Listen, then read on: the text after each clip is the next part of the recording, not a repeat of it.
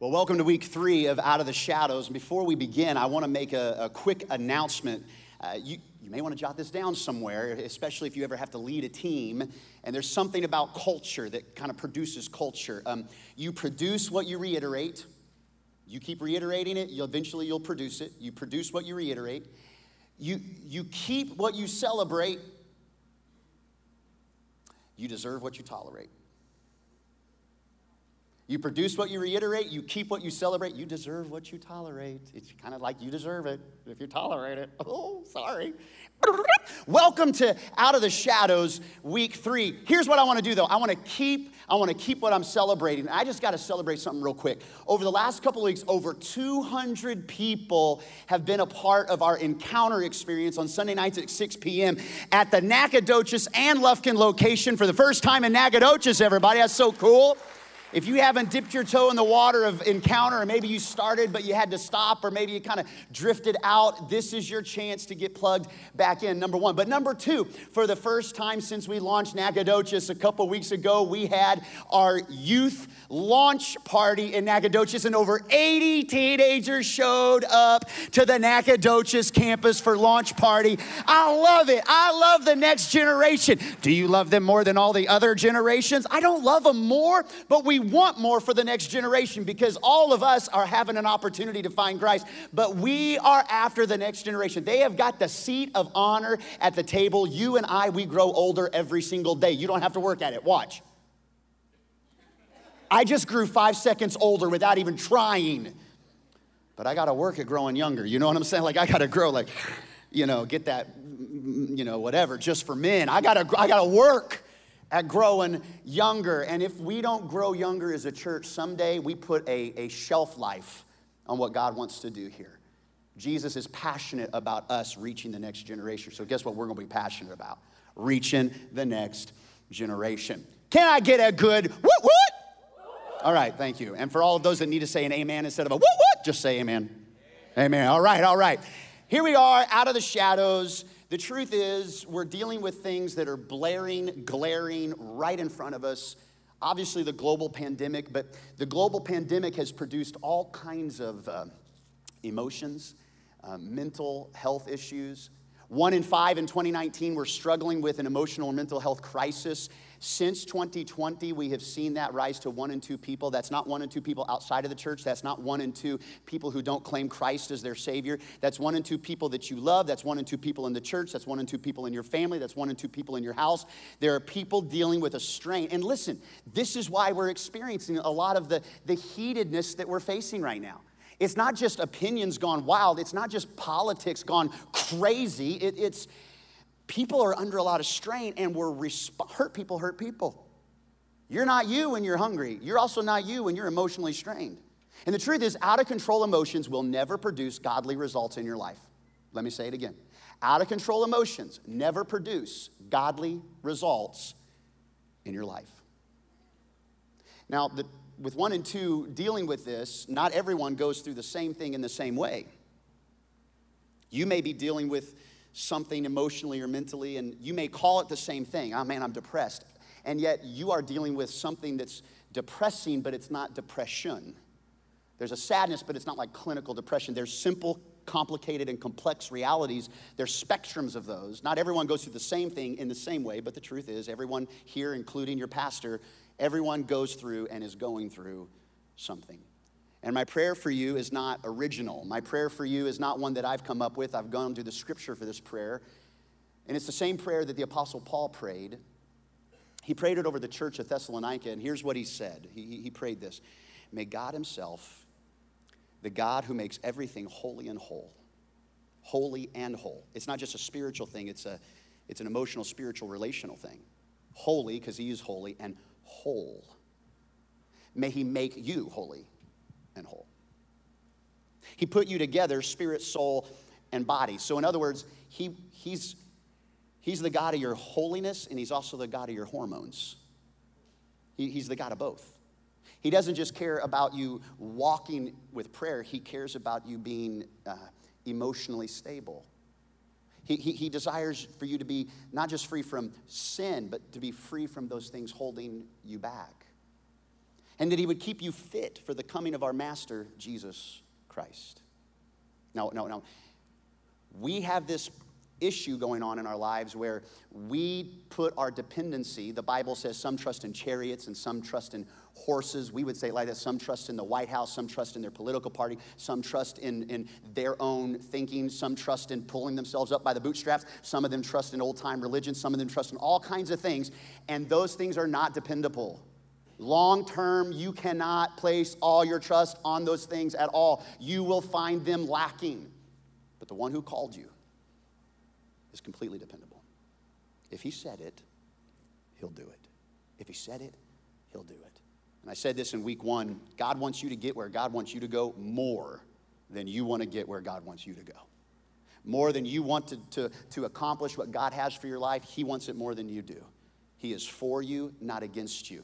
But being for you doesn't mean He is for everything you choose and for everything that you're carrying. He is for you living the free life that He paid for with His Son's own blood. Today, as we continue on with Out of the Shadows, we're bringing to the forefront uh, some weapons of mass destruction some WMDs, but I'm not talking about stuff that's hidden away or stored away in some bunker, some, some warehouse somewhere. I'm talking about weapons of mass self destruction. Ticking time bombs that we stuff in our pockets, that we stuff deep down in there, into the, into the soul, into the heart, into our emotions. These weapons of mass self destruction, known as things like fear, that will cripple your faith. Compulsions that, oh, why do I do the things I don't want to do? And then I don't do the things that I want to do. And oh, Paul, the apostle, dealt with that. Bitterness, which is kind of uh, uh, unforgiveness that, that becomes, that hits puberty. When you, when you live in unforgiveness, bitterness is, is, is, is, is when that unforgiveness hits puberty and, all, starts all kinds of craziness in your life hopelessness, insecurities. A lot of these come not just out, just like, just from the enemy. Many times it can be our uncontrolled thoughts that become the self destructive behavior. Your life moves in the direction of your strongest thoughts. You will believe something. And many people, their lives are moving in the direction of something they're believing, and what they're believing is a lie. They're believing the lies of the enemy. And uncontrolled thoughts, if not left unchecked, the same way with uncontrolled emotions, it won't produce God honoring results in your life. But the one I want to talk about today is not just uncontrolled thoughts. We'll, we'll, we'll, we'll see how that can become something with, that, that Jesus wants to deal with. There's some things only Jesus can do, and then there are other things that Jesus invites you to do the work. He'll do the work, but then there's some things that He won't take captive, things that you have to take captive. Things that He won't do for you, things that you have to do because He's given you the responsibility to, to chase after it. what I want to talk to you about today is shame. Now, shame is, um, oh, what a shame, or shame on you, or we, we almost we, we, can, we can minimize shame and i want to tell you it's really hard to maximize it because shame is a very serious issue and the truth is, all of us are dealing with a certain level of shame. Now, in order to understand it, we got to like situate our, our, our, definition of what shame is. And so let me tell you what it's not first. Uh, shame is not guilt on steroids, okay? But that's what it can feel like. It can feel like guilt on steroids. Guilty, guilty, like really, really, really, really ridiculously guilty. But shame is not that.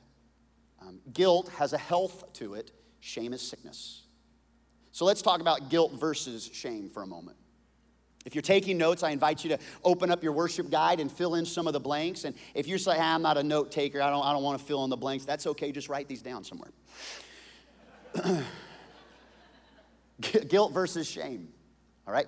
Guilt is focused on the what? It's healthy to have guilt. If you're guilty, right, there are consequences. And guilt is focused, though, on the what, it's focused on the action okay? And guilt will have consequences. But shame is different. It's not the what you did, shame is focused on the who. Shame is you were guilty, but then you begin to identify through guilt versus identifying through identity in Christ. Guilt says, I did something bad. Shame says, I am something bad. So, my guys that showed up at, at the Duncan unit today, um, you, you, you did the crime, you're serving the time. But your crime is not who you really are. It's something you did that maybe you're guilty of. But I want you to know that you don't have to be defined by that because if you're living defined by that, that's not guilt, that's shame. And Jesus wants to free you from shame. There's consequences of sin, there's consequences of guilt. We all should serve the proper consequence. But shame is something that no, Jesus doesn't expect you to wear. He already wore it on the cross. Some of you today, one of the greatest things that could happen in 2021 is for you to lay the shame down today. That by the end of this message, you would walk out declaring, I am not what I did. I am not my issue. My identity is not my issue. My, my, my chemistry is not my character. I am who God says I am. And I'm going to trust God for what's next. Guilt is like a stain on a shirt, it can be washed. The Bible even says, though your sin be like crimson or scarlet, I can wash it white as snow, fresh start. But the problem with shame is shame can feel like a disfigured face, where no matter what you do, it feels permanent. But I want you to know that shame doesn't have to be permanent, it, it can be lifted like anything else that Jesus can lift. But in order to kind of get to where we go with it, uh, let's, let's unpack, let's, let's kind of drill down a little bit deeper today. There are seeds of shame that begin to get planted in our life over and over. It starts at a very young age. Every single one of you have seeds that are being planted. A tape recorder that plays, pushes the red record button at the exact same time, and you're recording things that happen recording things that you've done, that others have done, that, that wasn't done, that didn't happen, that did happen. And there is a recording, a tape recorder in your brain, a CD, a, a spiritual Spotify account, and for some of you, an eight track. Like there, there is just, for some of you, tablets of stone. They, they've just been, they've just been chipping away at the Ten Commandments in your life. Like, like it's just seeds of shame. And they come from different places. First, shame can come from something we have done. It, we regret. We made a mistake. We sinned and fell short of the glory of God. Listen to me now. Sin is not the act I commit, it's the authority I reject. We have loved to put levels of sin based on their consequences. Even though sin can have different consequences, sin is the authority I reject. When I say, I'm in control, I want control, I'm the final authority, that is AKA sin. God, you're in control, but I actually want to have the one that has all the knowledge of good and evil. That is sin. It wasn't the fruit that they ate, it was the authority they rejected. I want control is the issue all of us deal with, even as babies. Mine, it's an issue of control. Mom and Dad, you don't even understand, Mom. Let me live my life. Like control. Nobody's gonna tell me what they uh, what I can or cannot do or what I will and will not do, and I'm gonna control. There's time to be passionate about those things. But are we are we vying for control? Shame can come from something we've done. And guilt is something that we should feel when we've done something wrong. We ask Jesus to, to forgive us, and guess what? When you ask, He forgives you. If you are living in regrets of a past sin, if you are living in something and you feel like you'll never measure up because of what you did and you ask Jesus to forgive you, I want you to know you've been clean, cleansed. There is no scarlet letter on you. You are washed clean. So if you're still feeling like, oh, there's no, that's not guilt and that's not the Holy Spirit. That's shame. That's shame on you. It's shame on you. Jesus already bore all the shame you need to bear. Number two, shame can come from obviously something done to us. It's amazing what can happen when someone is, um, some, there, there's, a, there's a, uh, um, a violation, a hurt, a wound, an abuse. And it's so interesting how our minds and our bodies and our, our hearts and souls can respond to things like that. To, to the point of someone who had something terrible done to them, they can feel like it was their fault. That's, that's the shame of the thing. I'm wearing the results of what happened, and somehow I'm trying to make sense of it, and, and I can wear the shame of something done to me. That's, that's all about dealing with trauma. And part of the trauma, I, st- I talked about this in week one, that, that many of us don't deal with our trauma because we compare it to someone else's trauma. Because we know a friend who, like, they went through they went through war and they've got major PTSD. This one, this person was, was violated uh, sexually, and, and, and we're dealing with, you know, this over here, like maybe there was some words that wounded you, and you you feel like, why would these words wound me like that? I mean, this person feels like that. I, I don't have anything to complain about, but your trauma is your trauma. Don't, don't compare your trauma to anybody else. I mentioned it on week one, but anything less than nurturing can be trauma in your life. Anytime you've experienced anything that was less than than helpful and nurturing and giving life and hope. Those things, whether it's a dad that just didn't show up, or a dad that was verbally abusive, physically abusive, or a dad that just never said what you really were hoping he would say, or a mom, or you name it, a coach. Anything less than nurturing can produce can produce shame and trauma. Shame can come from something about us we can't control. So, like maybe it's an inability, or maybe it's a gifting that your brother has that you don't have, or, or it's a resource that, that they have but you didn't get. You got overlooked for the promotion. It's not even, it was just completely out of your control. And you can begin to develop shame on stuff that you never could control. There are parents that you are walking in shame because your kids have gone um, counter to what you would have taught them. You wanted to raise them right, good, bad, or ugly. Uh, you're nobody's the perfect parent, but, but you live in shame because your kids are not living the way you wish they would live. And you're carrying that. Can I tell you? God Himself made two humans. He only made two humans. Then He left procreation all up to us. Can I get a amen?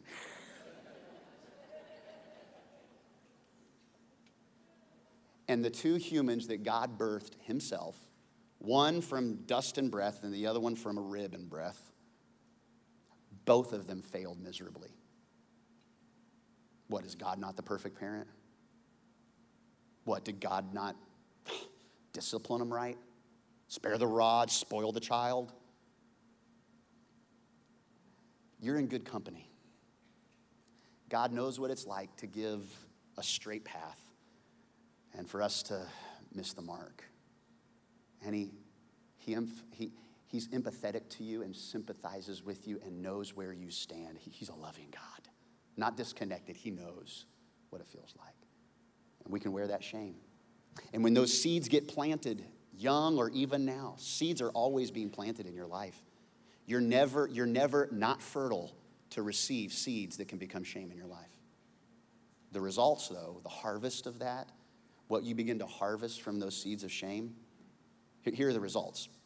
First, shame can become quicksand. You, you get into it, and it, it, it, just like it drains your strength. It, the harder you try, the, it almost feels like the more stuck you get, it can become quicksand, and it, and it gives you feelings of like helplessness. Why even try? Because uh, it's, it's just like it's quicksand, and you haven't even identified it as shame, but it's it's shame working in the in the IO, it's working in the internal operating system of your life. And so you begin to say things like, I know this bad thing is gonna happen, so why even try?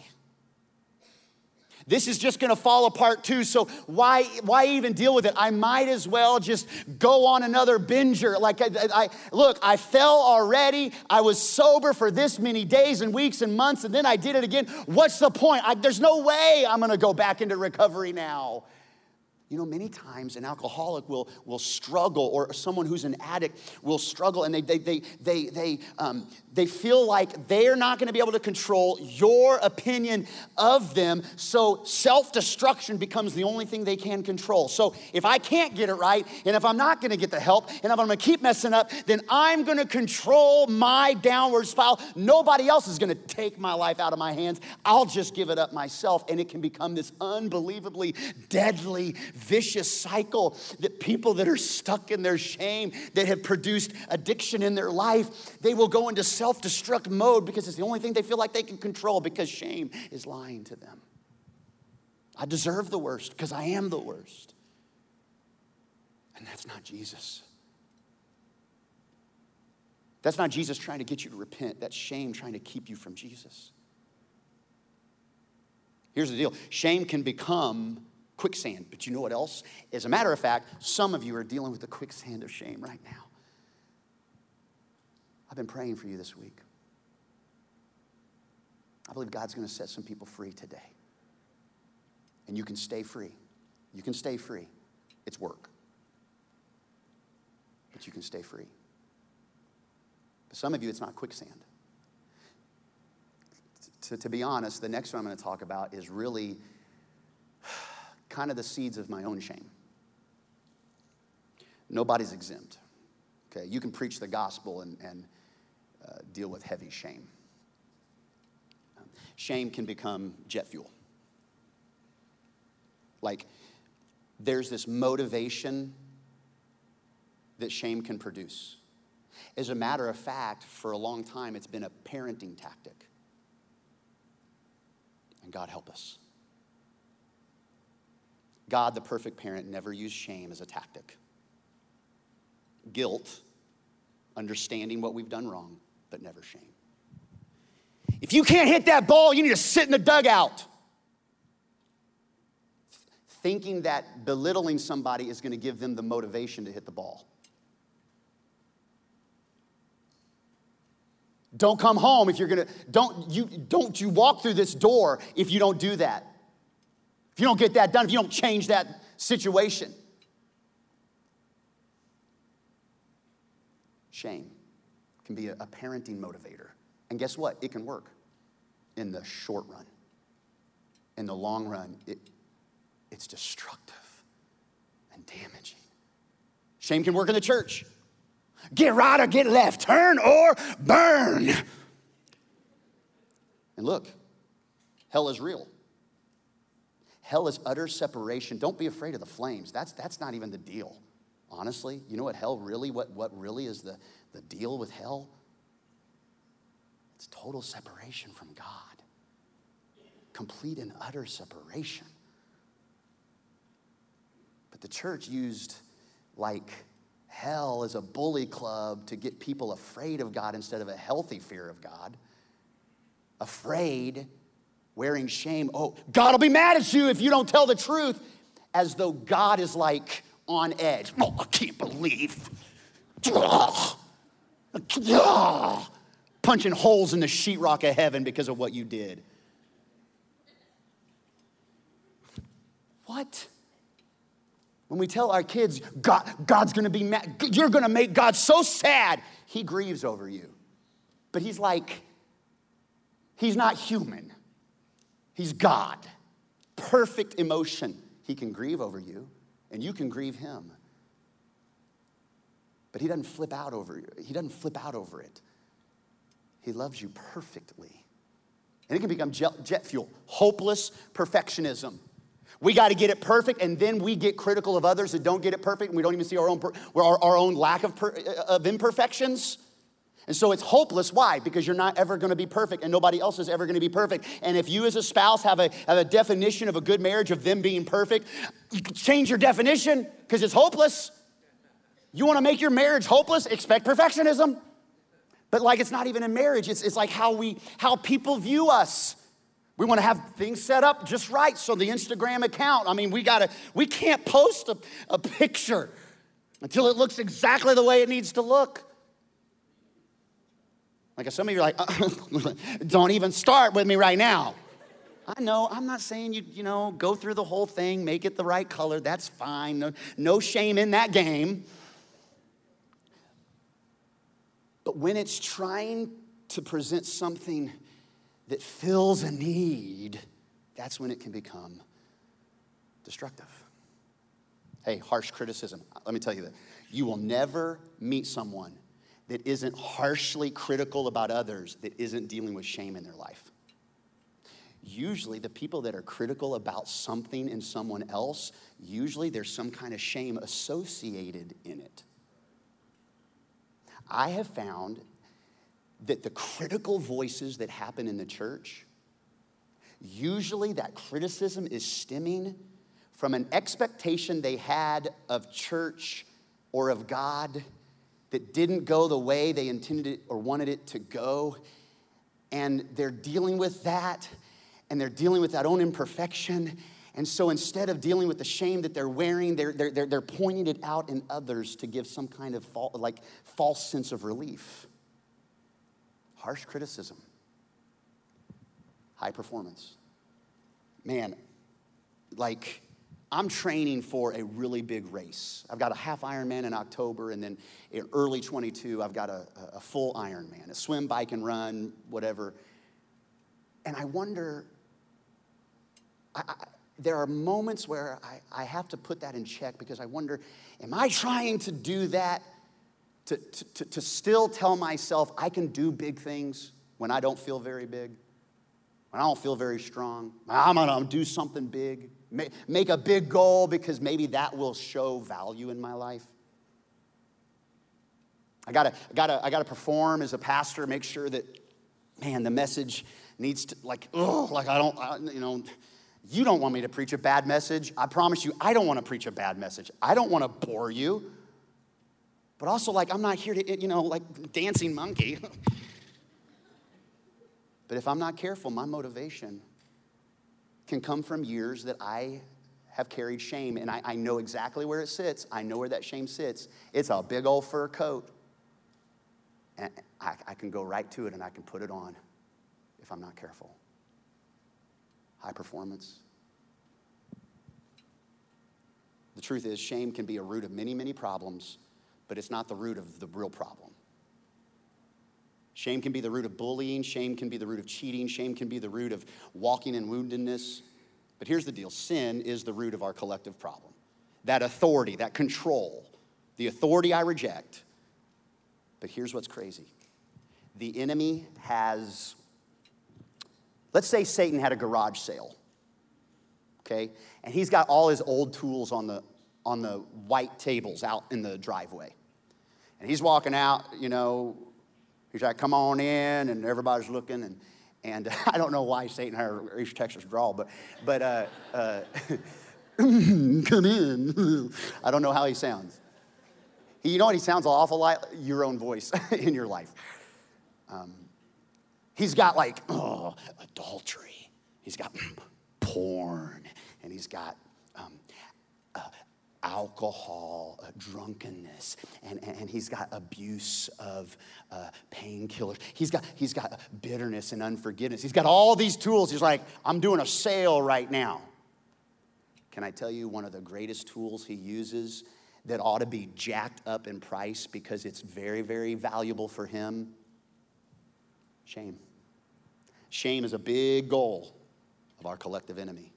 Because if Satan can get you living in shame, you will never really become or experience the kind of freedom that Jesus already paid for in your life. Let me show it to you this way God creates man, then he creates woman, and they're standing there together. Adam's woke, woken back up by God. Hey, Slick, what happened? Man, my, my side feels funny. He's like, I took a rib. It's just what I do. He said, okay, okay. He said, I want you to meet Eve. Eve, this is Adam. Adam, this is Eve. They're both standing there naked. And, and, and, and Eve goes, man. And Adam goes, whoa, man. like, whoa, man. and the Bible says in Genesis 2, verse 25, Adam and his wife were both naked.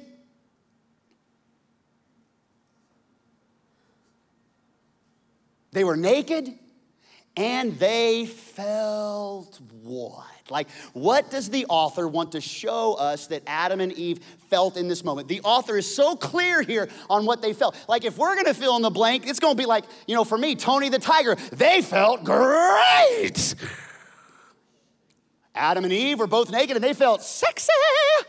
Adam and Eve were both naked and they felt whole. Adam and Eve were both naked and, and they felt joyful. Like what? The author could have put a thousand different things here of what they felt in this moment. So, what did really Adam and Eve feel in the purest moment of all moments? They've, they've, they've awakened from this sleep. There's woman, there's man. They see each other. It's the beginning of humanity, and they felt no shame.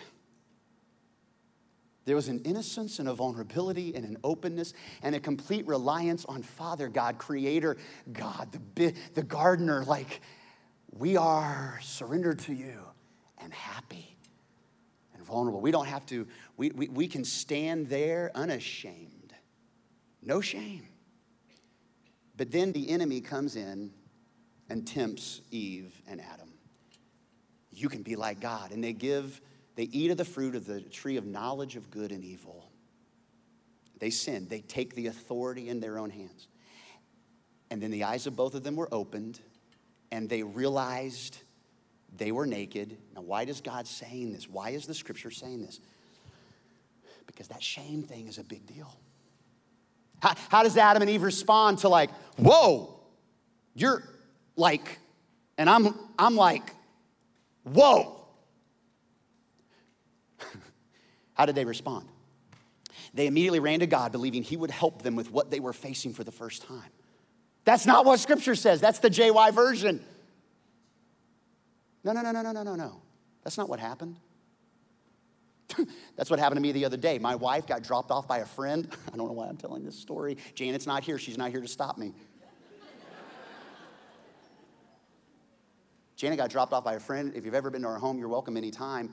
Our front door is all glass, Janet had done the laundry, but she didn't put the laundry up.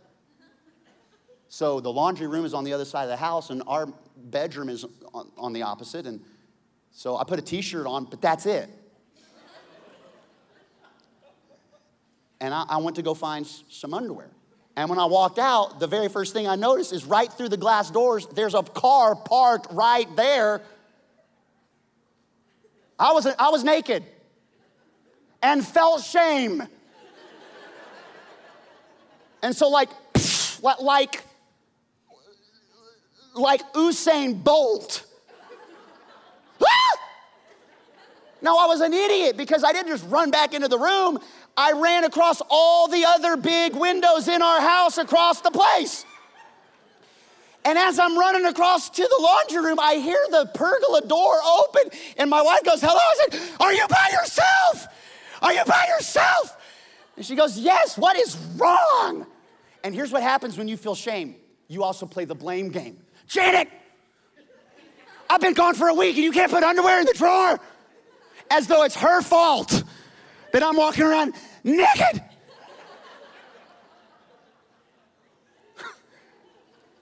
She's like, I did the laundry. It's on, it's on the table. I said, but then it shouldn't stay on the table. She's like, oh, don't even start with me. So her first thing is not to console me or it's fine, don't worry about it. She's calling her girlfriend that was in the car and said, we'll, call, we'll call her Angie because that was her name. She happens to go to the Nat campus, I ain't gonna lie. She goes, Angie, what happened? And Angie's like, ah!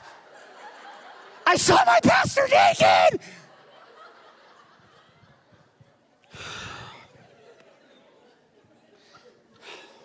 These are the benefits of coming to the 11 o'clock service. You get things that I could get fired over. That's what you get in the second service. The eyes of both of them were open. I don't know how I'm gonna recover, but we're gonna try. They realized they were naked, and here's what happens. So they sewed fig leaves together and made coverings for themselves. They were naked and felt no shame. So what are they feeling in this moment? Ashamed. And they cover themselves with fig leaves. Some of you ain't nothing but a fig leaf. Chasing the carrot ain't nothing but a fig leaf. Having to post the perfect thing on social media ain't nothing but a fig leaf. trying to get them to understand you ain't nothing but a fig leaf. Fig leaves won't cover it, everybody. Only the grace of God, only the blood of Jesus really covers it all, takes it away. So, how do we step out of the shadows of shame as we, as we wrap up today? I want to give you a couple of biblical things that, that we can do to begin to step out. And you know, a 30 minute message isn't going to fix shame. That's why we've provided the resources online at timbercreekchurch.com, the Right Now Media. We want to give you some tools. At the end of this message, at both of our locations, prayer teams are going to be down front. And maybe you'd like to pray over something. It, it, could be related to shame, it could be completely unrelated. We just don't want you going alone with this. We don't want you praying alone over anything. How do we step out of shame? First, you got to speak it. You got to speak your shame. If you keep it hidden, if you keep it dark, speaking your shame means you got to begin to identify. It's really hard to deal with something you don't identify. You're, you're dealing with an issue in the home if you don't identify what the issue is. It's really hard to deal with it. You, you got to deal with what's in your heart. If you don't identify the issue, it's hard to ever deal with it. Speak it out to somebody. You don't have to speak it out to everybody, speak it to somebody. I'm dealing with this. This is how I feel. This is something I'm struggling with. Don't go alone in this. Speak your shame, and you'll realize as you take it, like take it out of the darkness, it can't, it, it loses its power. See, shame stays strong in the dark. It's strengthened in the dark. Bring it into the light. And when you do, Jesus can turn your shame into a showcase of his grace. A few weeks ago, I preached a message right out of the book of Mark about a man named Jairus who had a 12 year old daughter who was dying in her bedroom. And Jairus jumped out of that bedroom, out of the house, ran to find Jesus, and fell at Jesus' feet. Will you come and heal my daughter? Will you come? My daughter's almost dead. It was a dad who did not know what to do. So he went to Jesus. Please help me. And as Jesus was going to help Jairus, another woman who had an issue of hemorrhaging, physical hemorrhaging, an unstoppable menstrual cycle for the last 12 years, chronic illness. Not only made her weak and she spent all her money on medical bills, that's what the Bible says, but also she was ceremonial unclean. She hadn't been, had somebody lay a hand on her and pray over her. She couldn't go to the temple. She couldn't get out. She was considered unclean. She was an outcast. We don't even know her name. And I preached that message a few weeks ago, but I just went back to it because there was some, I, there was a couple things that were nuggets that actually I didn't even know a couple weeks ago, but God really showed for this message today. So I want to come back to that story when that woman with the issue of blood, they're walking towards Jairus' daughter. When she heard about Jesus, she came up behind him, incognito, behind, wants to be anonymous. She wants to get the anointing anonymously. She wants to get her like healing and and and and haul out. She wants to get like, you know, it's like a, a touch and grab, you know, it's like a grab and go. It's like a drive-through miracle moment. Because she thought if I just touch his clothes, I'll be healed. And so she did. And the Bible says, and catch this, I, I didn't catch this last time. Immediately her bleeding stopped, and she felt in her body that she was freed from her suffering. Physically, she was healed. It is a miracle moment, physical healing. And at once, Jesus realized the power had gone out from him, and he turned around in the crowd and he asked, Who touched my clothes? Now he's asking a question like a parent asks a kid, and you got three kids on the couch, and you say, Who ate the chocolate chip cookies off of the uh, countertop? And you've got two kids, and one, one of them's got chocolate all over their face. You're asking as a parent, Who ate the cookies? You know who ate the cookies. But you're asking as a parent because you want them to learn something in this moment. Who touched my clothes? He knows who touched them. But he's wanted to teach something here. Jesus kept looking around to see who had done it. Then the woman, knowing what had happened to her, she knew she was healed, came and fell at his feet. Jairus had fallen at his feet, and Jesus started following him. This woman, we don't even know her name, she fell at his feet because she had this issue, and she felt in her body healing grace flow through Jesus. She fell at his feet, trembling with fear, told him the whole truth. This isn't the kind of fear like, you know, the fear of the Lord is the beginning of wisdom. She's scared. She's scared. She's afraid. Do you know what she is? She's covering herself in fig leaves. She's feeling the shame of dealing with this sickness for 12 years. How do I know? I'll show you. You got to speak your shame. She spoke it out. She told them, here's what I did. Here's why. Here's what's been going on the last 12 years. She, she spoke her situation and spoke her shame. You got to do it. And you know what else you need to do? We, we learn it from this story and all throughout the Bible. Let your head be lifted. See, we tell our kids, put your head up, keep your head up. Hey, look at me when I'm talking to you. And that's okay. There, there's moments for that. Keep your head up. Come on. Look at me when I'm talking to you. There are times where I have to take even my 18 year old, my 12 year old, and there's moments where either they feel guilty or they feel shame. And there's moments where I have to have somebody do it for me, and maybe I need to do it for my spouse, where I place my, my hand underneath their chin and I have to lift their head up because they don't feel like lifting their head up. Hey, hey, hey, hey, look at me in the eyes. It's gonna be okay. This is what Jesus wants to do. You don't have to lift your head. He is, the Bible says, the lifter of our heads. He's the lifter of our heads. And this is what he does to the woman. She fell at his feet. She's trembling. She is ashamed. And what does he say to her? I didn't even see this the first time. He said to her, Daughter. See, the 12 year old girl who is sick and dying in bed, at least she had a daddy. At least she had a daddy that would put his shoes on and run out into the dusty street. I don't even know if he took the time to put his shoes on, but he ran after Jesus because his daughter's life was on the line and he fell at the feet of Jesus and he said, Will you touch my daughter, please? Somebody do something. And Jesus says, Let's go. I'm on my way. But the woman with the issue of blood, she had nobody. She didn't have anybody. We don't even know her name. Nobody ran out of her home. She didn't have a friend named Dorothy that came running to Jesus and say, My friend Susie is, is locked up in her house, been unclean. She can't worship with anybody. She can't pray with anybody. She can't get out to the temple. Will you please? She had nobody to plead her case. She had no father. Or did she? Or did she? Because Jesus himself says, Daughter. What is he saying? You are not identified. See, the Bible identifies her woman with an issue. Jesus identifies her daughter. You are not identified by your issue. The power of new life, everybody, starts with a new identity in this moment. He has already healed her. She felt it in her body. He said to her, Daughter, your faith has healed you. Go in peace and what? Everybody say it out loud, all campuses. Be freed from your suffering. One more time. Be freed from your suffering. What?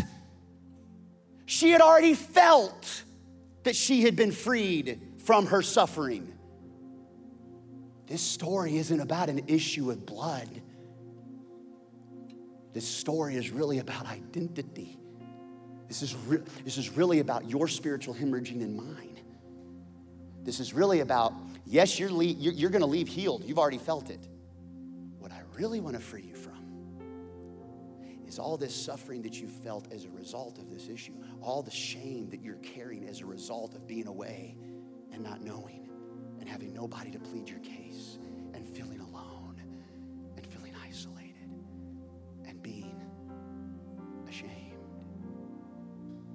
As I wrap up today,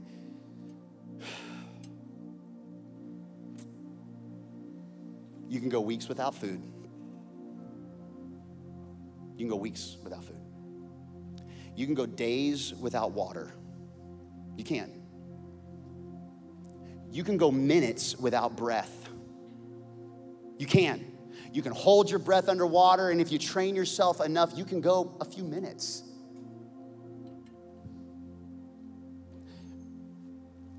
But you cannot go three seconds without thinking.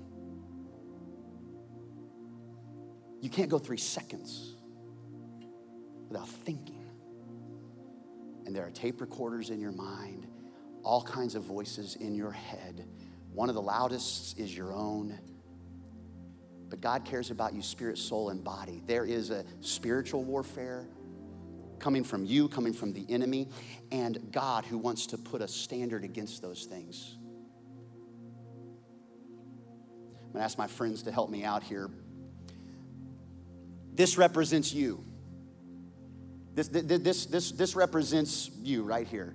You've got, you've got three different voices. This is you. This is you right here. And you've got all kinds of voices, but let's just talk about this voice and this voice. This voice is the, go, go, go ahead, guys. Go ahead, guys. There are voices going on right now. Some of you, it's the voice of your mom. Some of it's the voice of the enemy. Some of it's, some of you don't know the difference between your mother-in-law's voice and the, the enemy's voice. All kinds of voices in your head. God is speaking to you right now. The enemy wants to speak over you right now. You are speaking things about you right now. And the enemy says things, the enemy says things like this. You shouldn't even try. God will never forgive you. Everybody thinks you're a failure. You won't make it. Don't let anyone know. You better hide. Everybody will leave you if they find out. Nobody else struggles like you do. Nobody wants you. You'll never get past your past. And as we have that happening, all of a sudden, some of the own things we're telling ourselves Nobody are I'll never get past my past. I don't deserve to be loved. I'm never gonna make it. I shouldn't even try. God will never forgive me. Everybody thinks I'm a failure. I can't let anybody know I'm struggling. And yet, Jesus is the same yesterday, today, and forever. He's never stopped speaking. His word is true, but He is wooing you. Yet the, the Holy Spirit, Jesus, is speaking you in your life. He's speaking over you are forgiven. You are loved. I have set you free. I am all you need. I will strengthen you and uphold you. I have forgiven you. You can trust me. I do not define you by your successes or your failures. I will never leave you or forsake you. I made you in my And image. I want to tell you, as you amplify the right voice, it changes what you think. I am a child of the King of Kings. I am forgiven. It depends on who you're amplifying. free who you're magnifying, who you're exemplifying, me, who you're trying to please, who you're trying to honor, who you're trying to worship, who has full control. Look, write it down, everybody. You got to choose who has the microphone in your mind. You got to choose. Take those thoughts captive to make them obedient to Christ and amplify the word of the Lord in your life. He has plans and hopes and future, and He's not mad at you. And He never says you ought to be ashamed of yourself. He says, I am, I am loving you. I, I am giving you hope and a future. I forgive you. My steadfast love never ceases. My mercy is new every morning. That doesn't mean that it starts over every morning. It means that it's new this morning morning, and then it's a completely new mercy this morning, and then it's like completely different DNA and, and thumbprint this morning. He's got new mercy every single day, but you got to choose who's got the microphone in your mind. So, he who the Son sets free is free. Give God the mic and live it out. Would you close your eyes with me this morning? All locations. I know this is a heavy message because some of you are in the middle of it. You're feeling the weight of shame. Oh, Jesus loves you. Oh, He paid for it. He knows what that weight feels like. He took it all on the cross. He knows what it feels, it feels like to feel abandoned. My God, my God, why have you forsaken me? Whew. Yet He did that for you. So, this is our time to respond. God's been stirring your heart. This is response time. This is altar moment. This is where we come to the altar. The altar isn't a piece of wood, it's a place of sacrifice. So, in your chair, whether you're kneeling or standing, whether you come to the front or you get in your car, your place of sacrifice becomes an altar. This is an altar moment for you. It's time to sacrifice. It's time to surrender. It's time to lay the shame at the foot of the cross because that's where it was paid for and belongs. So, for those of you walking in shame,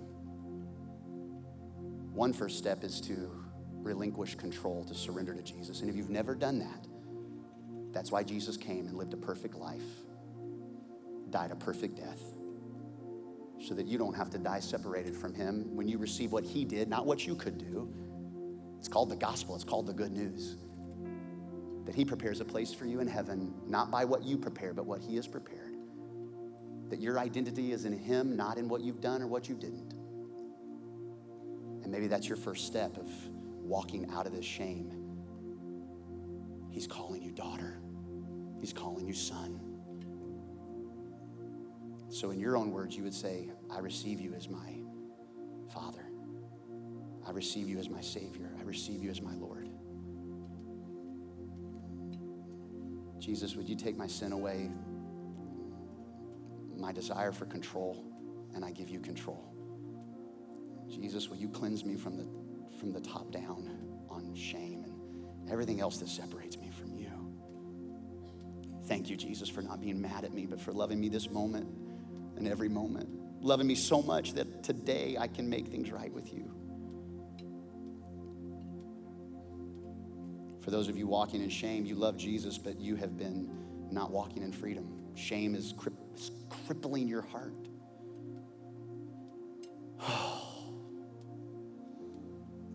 Give it to Jesus. Speak your shame to Him. Let Him be the lifter of your head. Thank you that I don't have to be embarrassed in front of you. I can be completely naked in front of you and feel no shame, completely vulnerable with you, and know that you're not mad at me, you're mad about me. I don't want to do this on my own. I need help. I, I want to re record what's on the tape recorder. Speak those things over me, Jesus, and I will speak them too. I will declare the goodness of who you are in me and through me and for me, and you're not against me. Thank you, Jesus, that I'm never alone. I'm never forsaken. I'm chosen. I am who you say I am. And the enemy thought that he could steal my identity, but he was wrong. I am a child of the Most High King. I'm forgiven, I'm blessed, I'm sanctified, I'm spiritually healed and cleansed. I have touched you and you have touched me, and I can hold my head up because you are the lifter of my head. And if you receive that today and believe that today, I'm asking you to walk in that today and let all God's people say a good, strong amen.